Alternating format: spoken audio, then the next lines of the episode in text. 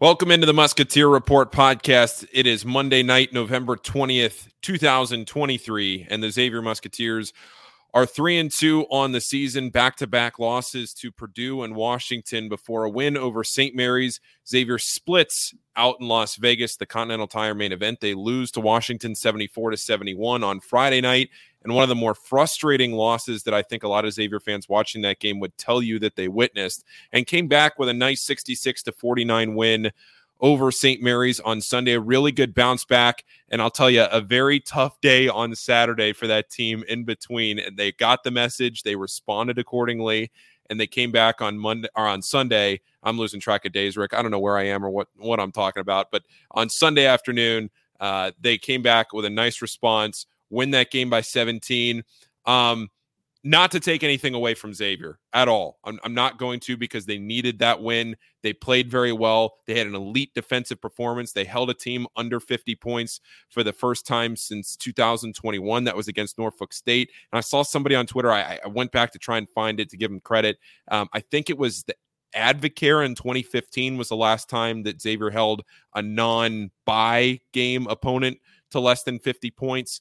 Um, so it's been a while since Xavier has put on a, a defensive performance like that. So not to take anything away from Xavier, but St. Mary's is in a world of hurt right now. They've lost three in a row. They lost to Weber State coming into the week in Las Vegas. And then they lost a disaster of a second half to San Diego State and then got run out of the gym by Xavier, which kind of felt like the opposite of the Purdue game, where St. Mary's was never really in it, even though they were just down by eight or 10 for a while. They were never in that game. Xavier had control the entire game. St. Mary's made one tiny little run in the second half, but Aidan Mahaney fouled out. He did not shoot the ball well. Uh, but again, I'll reiterate, it was a great response because um, Sean Miller was not pleased after Friday night's game, to say the least. I think everybody probably picked up on that. And uh, Saturday was a rough day, but they recovered well. And now here they sit at three and two, um, one of the top 20 defensive teams in the country. 14th and, uh, right now as we started recording this podcast. I saw four, 14th and they're 30th overall in KenPom. So they started the season 34th. They went down to 43 before St. Mary's. Now they're back up to 30. Um, I don't know what to make of this, but it's a better note than what could have been 0 2 uh, if Xavier had gone 0 2. You and I predicted 1 and 1, Rick, on the week. They ended up going 1 and 1. They just did it backwards. It kind of made me laugh and think about that tournament in Brooklyn a couple of years ago where we thought Xavier was going to beat Iowa State and then lose to Memphis. And then I, I think that was the Emoni Bates team. And then Xavier ended up losing the first game to Iowa State, winning the second game, and then kind of used that momentum from there sort of felt similar. Who knows? Who knows where the momentum takes you going into Thanksgiving? But all that is to say that Xavier now at least, at least had a happier flight home across the country last night that was delayed by like three hours because of wind out in Las Vegas. So we got home around 5 a.m. Eastern time, but so it goes. And here we are. I think everybody fell victim to the reactionary state of mind after the Washington loss like we all went into this weekend thinking, or this past series of games in the in Las Vegas thinking one and one sounds about right for the Xavier team. Yet they lose that first game against Washington, and it was ugly in the second half. And I think everybody goes, "Oh no, this team's in big trouble. There's no way they're going to beat St. Mary's." Uh, I shouldn't say no way, but it doesn't look good uh, going against St. Mary's. It, it could be 0 and 2 very likely. And I even predicted a loss. And honestly, watching St. Mary's, you could sense that something isn't right. And this team just isn't who prognosticators thought they were going to be before the season started when they were picked to be a top 25 team. I think part of it is if you remember the for, former uh, UC guard Logan Johnson, more athletic, quicker ball handler and playmaker for them. They lost him and another athletic player off of their team. And that's all they lost. So they brought a handful of guys back that were key contributors from last year, including Aidan Mahaney that you were mentioning. And so I think a lot of people thought that that St. Mary's team was going to be really good once again. And looking at them and some of their their high major matchups so far, or their better competition matchups so far, they just don't look very dynamic at all. They're kind of like the poor man's version of Purdue, but they don't have that seven foot four behemoth inside to, to play through that that makes it all well. I mean, I, I, just watched their guards and I just see very little athleticism on either end. I don't see guys who can create separation and get into the lane. And I think that's contributing to a lot of their problems. And Paul, I mean, it, like you said, don't take anything away from Xavier because this is a win that they needed. It was a, a feel good win for the Musketeers after what happened at Washington. But I also would agree with you that I think St. Mary's is just a team that's lost right now. Yeah, and I think now you have to hope that St. Mary's gets it figured out and it turns around because this would be a nice quad one win away from Cintas if that's what it remains going into the selection Sunday in a few months. But the way things are trending right now, I mean, St. Mary's, they dropped from where did they start the season? They're 76th right now on KenPom. They started the season at 38. They dropped from 44 to 60 to 76 in a week. I mean, just a, a precipitous fall for them. Um, but I, I, will say, when you talk about the reactionary uh, emotion from Friday, I had uh, Xavier Muskie from Twitter. He texted me on Saturday after that Friday night game, and he said, "Paul, I need a scale of one to ten. Where's the panic meter uh, for this for this team right now?" And I said a six, which I think is fair because and and I'd probably still stick with a 6 going off of that game against Washington because I don't. Can I can I throw out a new rule? Just that I I, I can't get past Uh-oh. this. Oh if, no! Yeah, go ahead. If we don't know them by name, I'm not sure that we can mention a, a Twitter handle. Well, he's on the board. Texted you. He's on the board. Oh, maybe you know he might. He might be on the board. He might be on the board. People. I mean, might, it's okay, not a name that never we mind. know. I mean, come on. A I random thought, Twitter user texted you. I thought we, you got to at least go government name for us. Okay.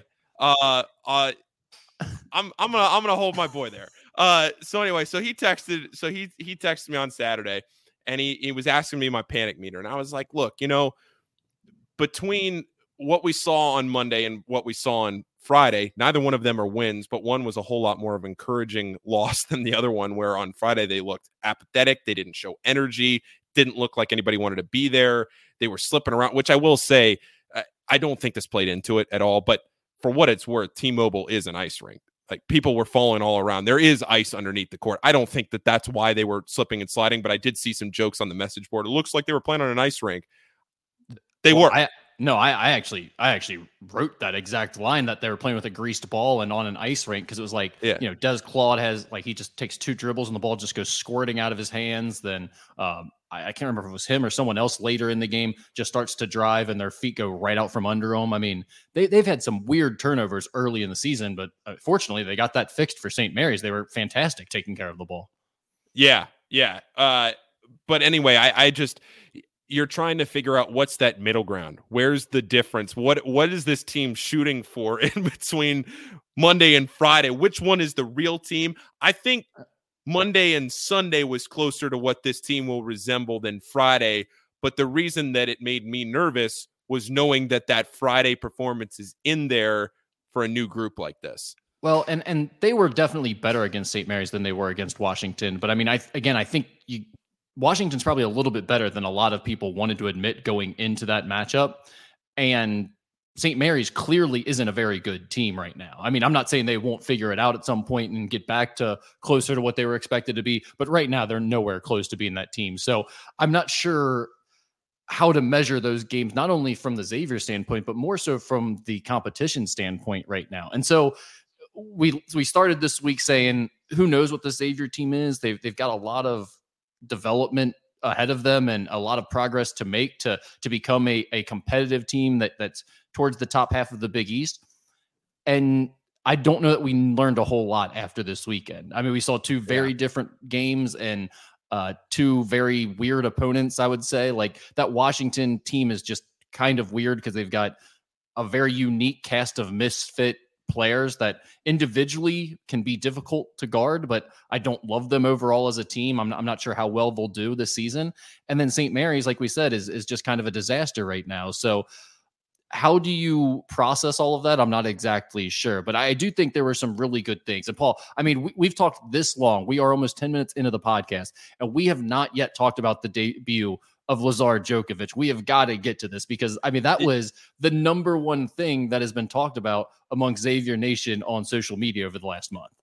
So he gets in on Friday. He plays 17 minutes. He scored seven points, two or three from the field, knocked down that three, uh, sh- showed a little emotion after the three, too. And it felt like he needed some confidence under him. Uh, in fact, he, he posted on Instagram today. I forget what the exact caption was, but it was something to the effect of not my best, but starting to learn.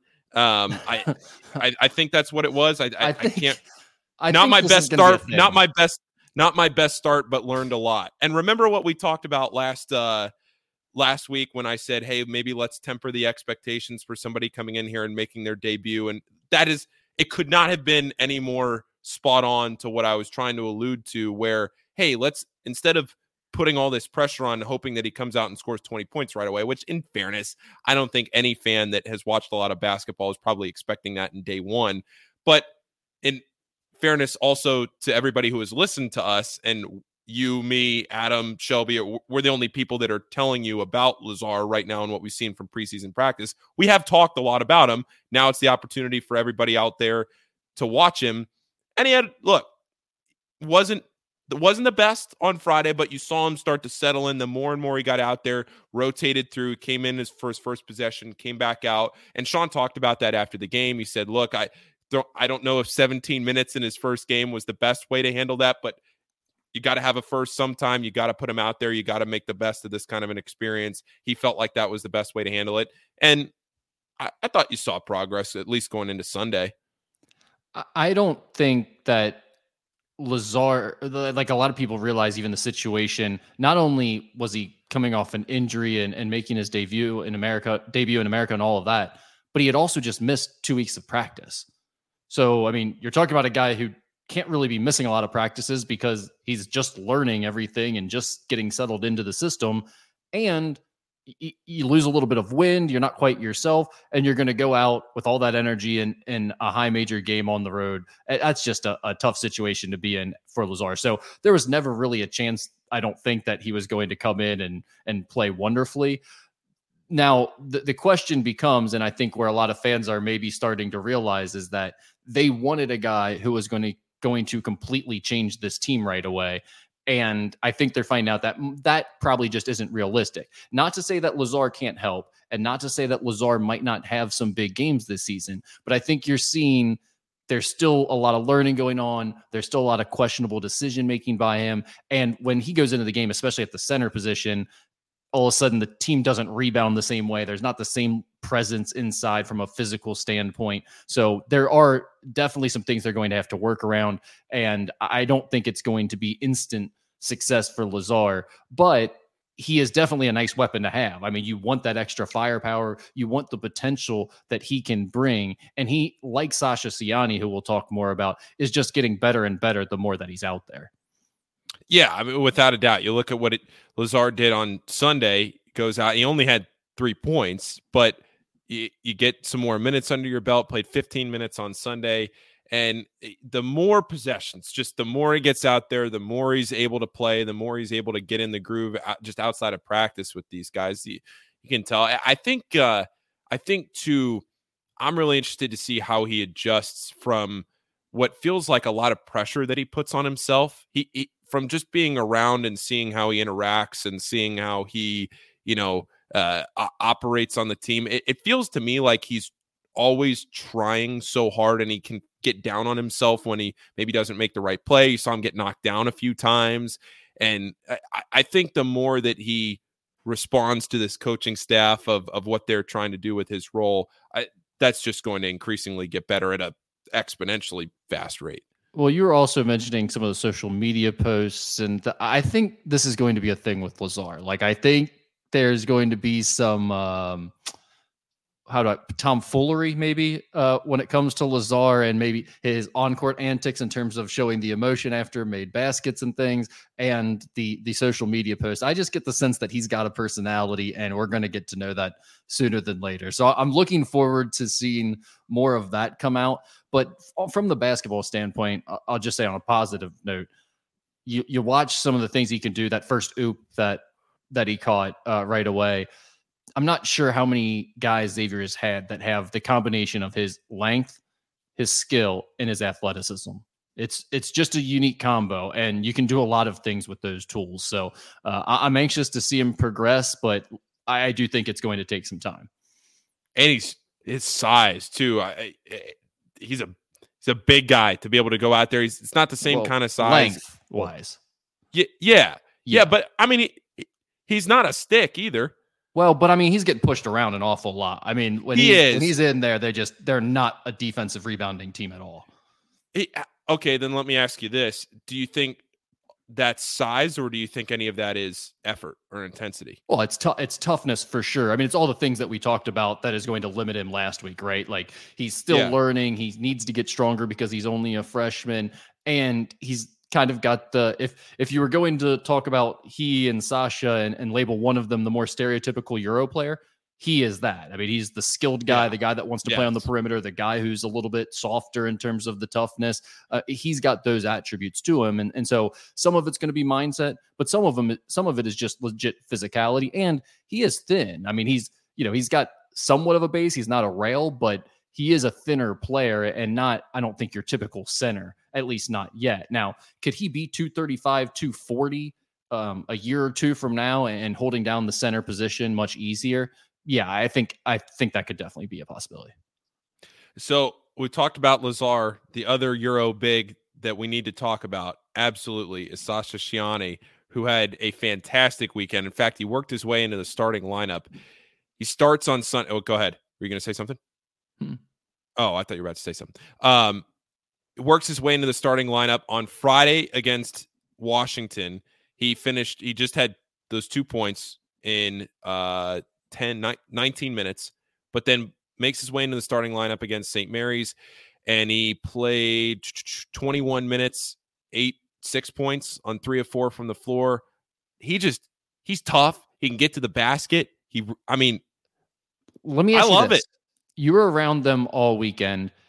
How much of that decision to start Sasha do you think was Sasha making an impact and producing? And how much of it do you think was the staff seeing what Abou was doing and kind of sending a message that like Sasha is is playing the way, more the way we want you to play right now and kind of dangling that carrot for Abou of like we need you to step it up and, and play a bit more the way Sasha is. Well, so I asked Sean in the press conference on Sunday after that why they decided to go to Sasha in the starting lineup, and he said, the, obviously the foul trouble was has been an issue for Abou, and that he, they felt like Abou was putting a lot of pressure on himself to perform early in a game his high intensity and his high motor, and he was coming out so strong right away and picking up those early fouls that they felt like it was putting a lot of pressure on Abou to not then go out and pick up those because that's been the message. We knew coming into the season abou was going to have foul trouble. That's the, the one big knock against him was that he cannot defend without fouling. We've seen that. We saw it on friday. He was in for what 19 seconds before he picked up his fifth foul? I mean he just can't defend without fouling right now. So by taking him out of the starting lineup and letting him ease into the game the coaching staff felt like that was a better play. Plus complementary to that is how well sasha has been playing to start the year which I don't think you and I can say enough about how far he has come to now in the fifth game of the season being put in the starting lineup and not just being put in the starting lineup for the first war, performing really well when he's in there. Yeah. Well, I mean, we're grading on a scale, right? Like when we say really well, it's really well in comparison to what we expected after seeing him when he first arrived. It's not really well compared to like Big East centers because yeah. that's the issue yeah, Xavier yeah, is going to face. That like they do not have a legit Big East center right now, and that's why they're having to start Sasha Ciani and scramble a little bit right here. So I want to temper things a little bit because I'm I'm high on Sasha Ciani. I can't believe how far he's come in two months. But when he got here two months ago, I thought this was going to be a project that we might not see for a couple years. I mean, legitimately, it looked like it was going to be a real struggle for him to get to a point where he could give you minutes at a high major Division One level. Now, maybe that's just me being a terrible scout and uh, analyst, but I think you would you would back me up to some extent that it was it was a real um, a, a, real process in terms of those first few weeks. And since he's, I think, gotten a lot more settled in and understands where he's supposed to be, what he does within the system, I think he's playing a lot faster and moving a lot better. And everything's just looking more natural for him all of a sudden. And um, I think he's a guy that, you know, a, a month or two from now, we're going to be really impressed with some of the performance he's putting forth against some of the the Big East top big men. Now, I don't know that he's going to get the better of them. I don't know that he's going to put up impressive stats all season long, but just his strength. And I, I, I mentioned it last podcast, but I love that Sean keeps saying it because he said it again this weekend a few times that he just keeps calling Sasha serious. He says Sasha just yeah. takes it takes basketball really seriously and takes practice really seriously. And I just like how Sasha kind of has that uh stone cold look about him. He never changes emotion on the floor unless he just kind of screams a little bit, and that's a little scary. I mean, he is he is Ivan Drago. Like, yeah, it's it's like it's, he's playing up the whole image perfectly. I love his look on the court. I love the way he plays. He is going to be a fun player to to watch and follow over the next few years. And I'll tell you what you see on the court with him is what you get as far as I'm here to play basketball. I'm serious. I'm tough. I'm not going to be pushed around. That that's who he is off the court, on the bus, whatever it is. I mean, he he has a personality, but he he's there to play. He's there to to go in there, be an enforcer type of a player, and he's he's going to uh, mold into that. I think as you see this season go on, and as he gets more confident in himself too. Yeah, I mentioned this in my write up on MusketeerReport.com that I think he when when he was in there this weekend especially against St. Mary's, that's the points where Xavier's front court was the most stable across the board, whether it be how they were running, getting post touches and, and getting results out of them defensively, and most importantly, defensive rebounding. Uh, that I think all, all across the board, he was the most solid of the big men. Now he he wasn't perfect, and they definitely had some issues inside and in, the front court, and we can talk more about those. But overall, I, I, think it was it was like you said, a good weekend for Sasha Ciani, and he's earned the the climb up the depth chart and the move into the, the starting rotation. And quite honestly, I don't know that he's going to give that up. I'm with you. Um, all right. How about uh, how about we talk about the defense right now? Because the defensive intensity of the weekend, especially the performance on Sunday against St. Mary's now has Xavier's defensive uh, adjusted defensive ranking on KenPom at 14th, like you talked about. The offense is 60th. The defense is 14th. They held St. Mary's uh, in that game. I just want to make sure I have it right. 13 of 47 inside the arc and 5 of 23 from 3. Now part of that was due to St. Mary's just not being able to hit a shot. And I think you kind of alluded to that in your write up. At some point, is water going to find its level with some of these opponents where they start knocking down shots?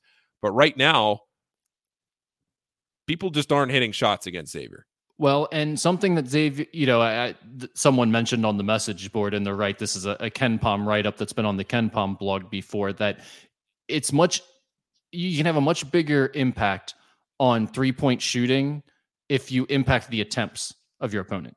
You can take away three point shots and have a big impact defensively. It's much tougher to impact their three point shooting percentage with your defense. If they're getting a lot of looks, chances are it's more about whether they're a good shooting team or they take good shots or not. But it, it usually isn't as much, according to most.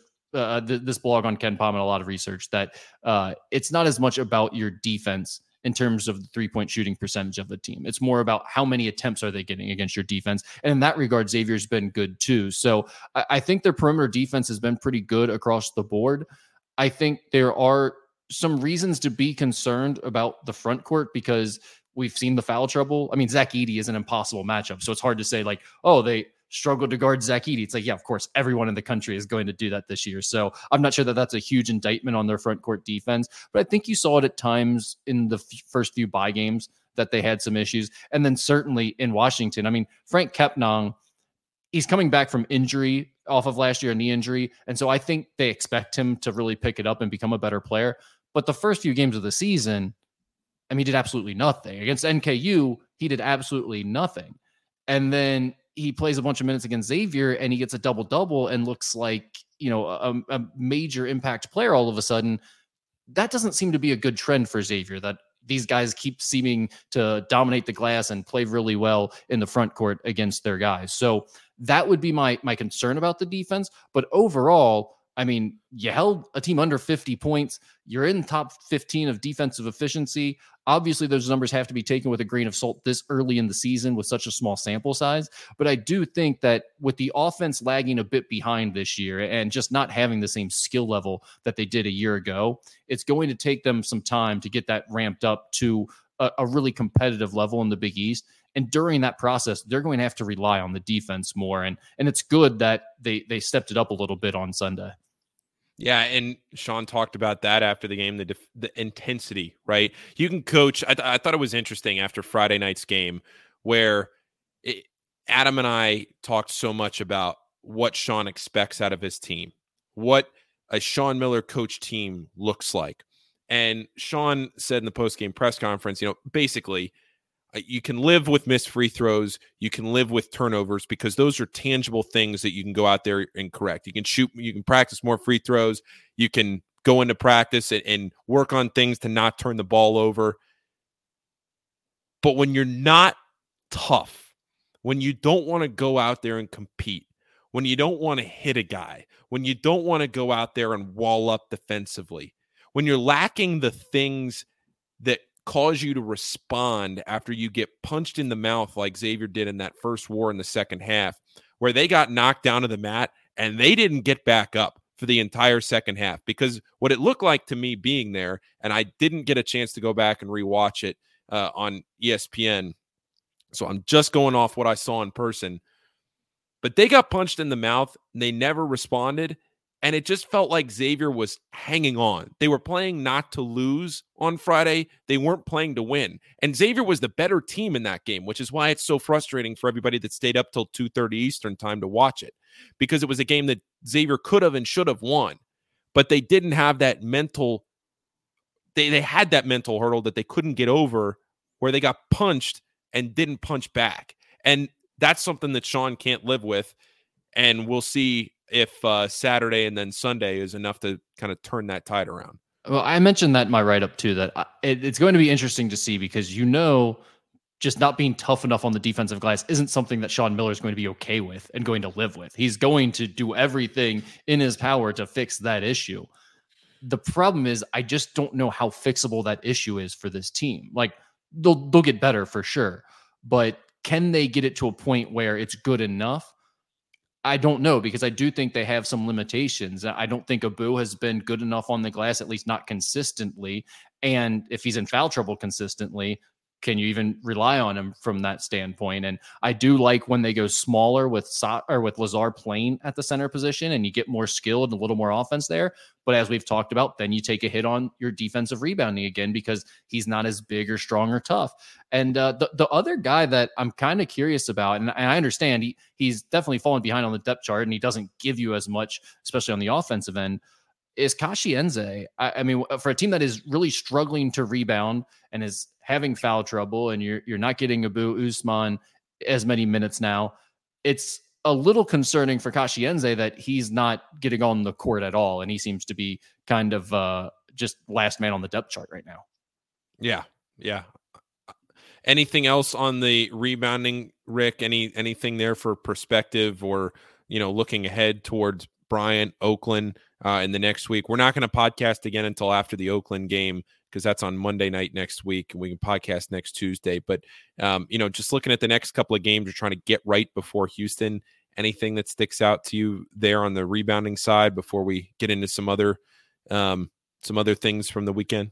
Well, you, you, know, Houston is just always one of the most physical teams in the country. They're always good at rebounding, regardless of what the numbers say about them. Uh, that's going to be a difficult matchup in that regard. Xavier will be tested in that way. Um, I guess when we look at, I mean, I, the like, like I said, I'm going to have my eye on the defensive rebounding all year long. I don't think that's something that's going away, but I do think it's it's something that Sean Miller will absolutely do everything he can to fix. In terms of the games coming up we're we're making our way through the non-conference schedule pretty quickly all of a sudden here. I mean, it, it seems like the season just started, but at the same time, you look at the games and there's only the six of them left before we're in conference play, and they're going to happen here, bang, bang, bang. So, my question for you is, Paul, do you think that this team can get to eight and three in conference play, which means they would have to go five and one the rest of the way? That would include winning your last three buy games, and or it would re- include winning the rest of your buy games, and you would also have to win one of Houston or Cincinnati. Okay, so I guess this is the point in the show where we tell people that if you haven't heard yet, the big news out of Cincinnati yesterday was that Aziz Bandaogo was cleared by the NCAA to play. So after uh, the appeal, the appeal, the appeal, the I don't I don't know how many uh, appeals they went through. I know they went through at least two, right? Um, or one, and then threatened litigation or I, yeah, I don't I think, know. I think the real move was after the appeal was finally denied by the NCAA. Then they came back uh, threatening lawsuits, and and I think that's okay. what finally got it through. Okay, so either way, the Utah Valley uh, big man, seven footer Aziz Bandaogo, who's extremely talented, very athletic, beat UC last year in the NIT. Very skilled player. Um, he somebody that quite honestly, Wes Miller really built the front court around this year, and then he was not eligible. And we'll see him on Wednesday night against Georgia Tech. Um, that to me changes the dynamic of this UC game. I think if this Cincinnati game was at Fifth Third Arena, it's probably a game where UC is favored by a handful of points. Because it's at Cintas, my guess is that it'll either be a pick 'em or Xavier might be a very, very, very slight favorite, depending on. I mean, look, we also you're talking about three games to go before this, and Xavier goes out and beats Houston. That's an entirely different story. Um, I definitely think that five and one is possible. I, I will we'll pencil in the uh, pencil in the buy games yeah. do you feel way. do you feel really good about the buy games right now? Because I'll say this: looking at the buy games, they're not easy buy games. Any of them. They're not. And I, and so before the season, about a week before the season started, I was doing my digging on the the bye games. They're not walkover opponents. I mean, Bryant just beat Florida Atlantic. You can call Florida Atlantic overrated if you want. I don't know if they're the number 10 team in the country, but they're certainly they, they certainly should not be losing to Bryant. I'll put it that way. Whether you want to say they're top 10, whatever, I'm not going to argue with you about Florida Atlantic, but they shouldn't be losing a bye game to Bryant. Uh, that's what you need to take away from there. But you look at, at the rest of Xavier's schedule outside of Bryant, you're playing Oakland, who by KenPom is about 50 spots higher than Bryant. You have Delaware, who's about 30 spots higher than them, and Winthrop. I mean, you're looking at three top 175 ish teams plus Bryant, who's at 214 they're all bye games, but they're not walkovers. It's not like you're playing 250, 280, 290, and a 180 just to mix it in there. And they didn't exactly roll over those first couple of buy opponents. So, no. I mean, I, uh, do you feel confident about the four buy games right now? Yeah, I think yeah, I, I, I think I do after the, after I do. St. Mary's game. I do after the St. Mary's game. I do think Xavier goes 4 0 in the in the bye games, but this is not the easiest bye game schedule that Xavier has. And if we're sitting here saying that Xavier lost one of those four in the you know in the next month, I guess I wouldn't be overly shocked. Then things um, start getting a little little hairy in terms of what the overall record ends up looking like. Yeah. But I, I think they win all four bye games. So then it becomes a question too. of coming off of this weekend, where are you at on can they win one of the Houston and Cincinnati games, or maybe you feel like they can win both of them? I think they I think they very much can win both of them, but after watching what Houston did over this weekend, uh, I believe where did I watch them? Was was that in Charleston? I'm trying to remember even what court they played Dayton. That I think it was in Charleston, but I could be wrong. Um, I I watched so much basketball. It was it was at TD weekend. Arena. Okay, okay, um, that's what I thought. I was trying to picture the court. Uh, they are they're good.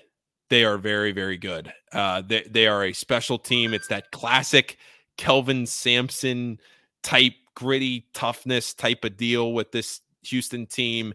And the other thing is you look at the guys that they lost from last year and now have replaced, and they come into this year with maybe some question marks, at least early. They've answered those question marks in a big way, and getting that Houston win at home, I mean, that, that would be goes without saying how big of a deal that would be. I think if you're at five and one, it's a Houston loss and a Cincinnati win. Um, but this shootout now, especially with the Aziz Bandaogo news, to me, except for the fact that it's at Cintas, makes this game a a complete toss up, if not even a slight edge, at least on the court toward UC. Yeah, I would I would lean towards Cincinnati right now based on what I've seen. And obviously I just got a up close and personal view of, of Cincinnati on, on Sunday as they beat NKU. I, Cincinnati is better than I thought. And I do think that what Wes Miller has done with this roster. Originally, I was wondering, like, why is John Newman starting? That doesn't make a lot of sense to me uh, when when they played their first few games. Now, though, I'm looking at it, and they've got Day Day Thomas, who's the JUCO point guard that they added this year, who is very athletic. They've got John Newman, who is a bigger athletic wing, who's kind of their defensive stopper.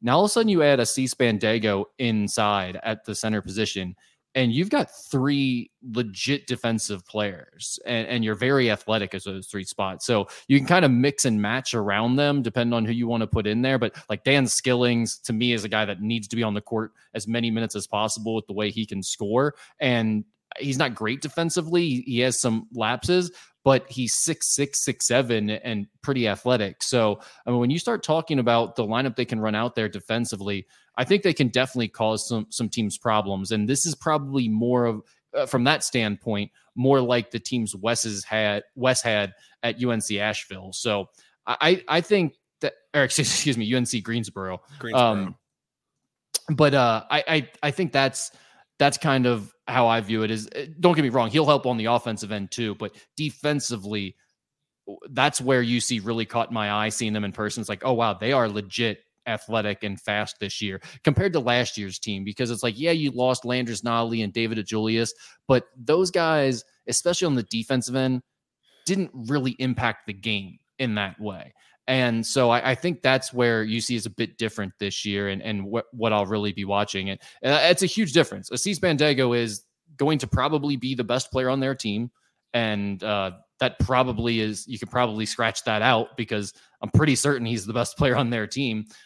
Uh, it's it's a big it's a big deal for them to get him healthy, and, and you got to give Wes Miller some credit because quite honestly, if most people in the country thought he was going to be approved, I'm not sure that Wes Miller and Cincinnati get him, but they did get him because Wes Miller did think he could get, get him approved. And then Wes Miller didn't take no for an answer once he got denied. He kept fighting for it and got it pushed through. So um, it's it's a it's a big get for them, and now it puts a little more pressure on their season because I think their fan base is going to expect a, a little bit more in terms of results he does have two years of eligibility, so I, I, I didn't see he did he fr- uh, redshirt his freshman year. I I, for, I don't know what happened his his freshman year. I think he redshirted his freshman year. I could be wrong, um, but he played the last two years. He was he went from Akron to Utah Valley to Cincinnati, and now here he is with. I mean, you go back and you watch his tape. You watch what he did last year and what he could bring to this team. I mean, he's he's very talented. Like you said, we don't need to go back over that. So, um, I if there is a year where Cincinnati could get Xavier at Cintas, this is that year because going forward, and you and I have talked about this off the air, you have to feel like going forward, there's probably a, some pressure on Wes Miller to to get this done this year. Well, yeah, to beat Xavier, I, I do yeah. think it's, yeah, it's yeah, a really big year for him. Um, but I think this was that was the case before they got a Aziz. I felt like it was kind of the year for them to get it done, and, and they were in a good spot. Now with the Aziz, you really feel like they they probably should be the favorite going into that game. So we'll see how it plays out as we get closer. But um, I definitely think that changes the calculus a little bit in terms of when you start predicting Xavier's record in the non-conference. So I guess where I'm at is I'm thinking four and two is probably most likely right now. But yep. I, I think the St. Mary's performance was enough to give me give me hope that that this team could be five and one through the rest of the non-conference. And then if you're sitting there at eight and three heading into to Big East play, I th- I think most fans would take that after the, the tumultuous offseason that this team has had. And eight and three going into Big East play is what you and I predicted on the preseason podcast. I mean, I, who knows how they get to eight and three from this point, but that's what we had down. So, yeah, I. It's going to be hard not to ride the roller coaster with this team, isn't it? I mean, I oh, felt it, it. I felt it after the Washington game. I'm like, God damn, like maybe this team is really bad. You know, I mean, it, it, was hard not to feel that way through certain points. And um, the, the good thing for fans is even though that game was unwatchable at points, there are still so many little fun things going on throughout the game like whether it be new little wrinkles that they're throwing out there because because they're not running flow as well and this is stuff where if you've watched the video breakdowns I've done with Trey Scotty, it probably makes a little bit more sense. But they're not running their flow offense as well as they did a season ago and, and generating quality looks. So they're having to be a little bit more creative with their set plays and run more set plays.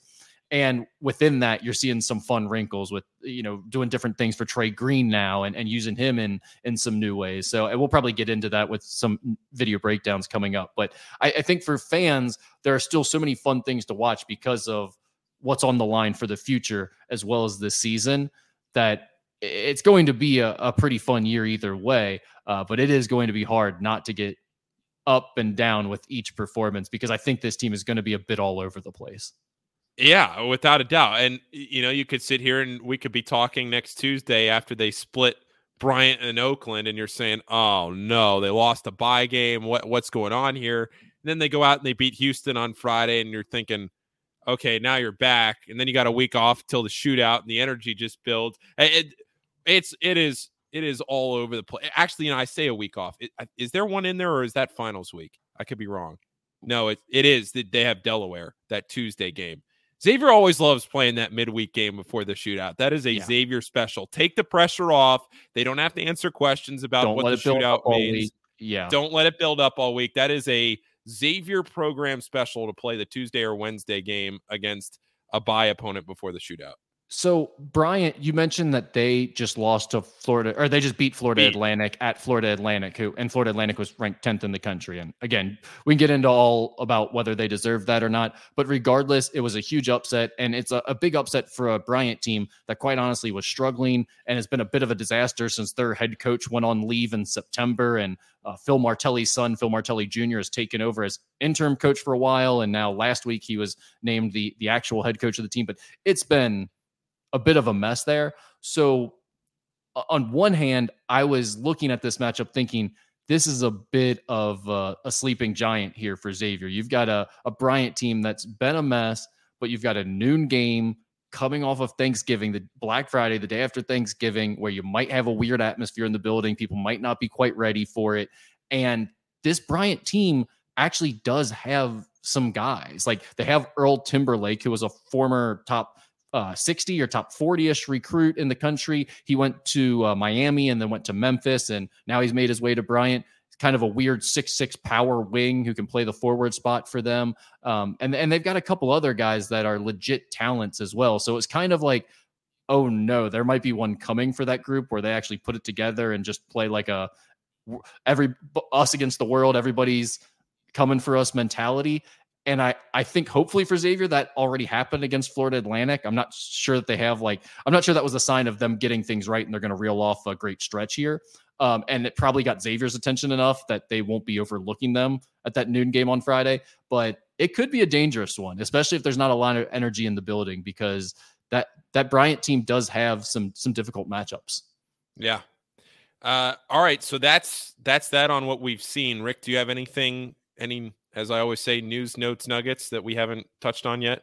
No, I think I think that was pretty much everything. I mean, with the uh with the two you know, games coming I, up. Oh, go ahead. I, I, do one one thing that we haven't talked about, just player specific wise, was Dayvion McKnight and what he did on Sunday. I thought his 14 points that he scored and how well he played, how efficient he was, the shot selection that he took. I thought all of that was uh impressive. I, th- I thought that was a really nice way, and Sean talked about that after the game it was a, a really solid performance by him against St. Mary's. One thing is his mid range game, that was the hallmark of how he scored 18 points per game at Western Kentucky last year. So that was the first time I think since he's been at Xavier that we really saw the full display of of how he gets his points, which is knocking down those pull up jumpers, getting in the mid range, and, and doing his thing. So that was a good sign. I also think you got to you got to tip your cap to him for one turnover in the last three games. I mean, he went back to back games without a turnover, only had one against St. Mary's. He's taking good care of the basketball. So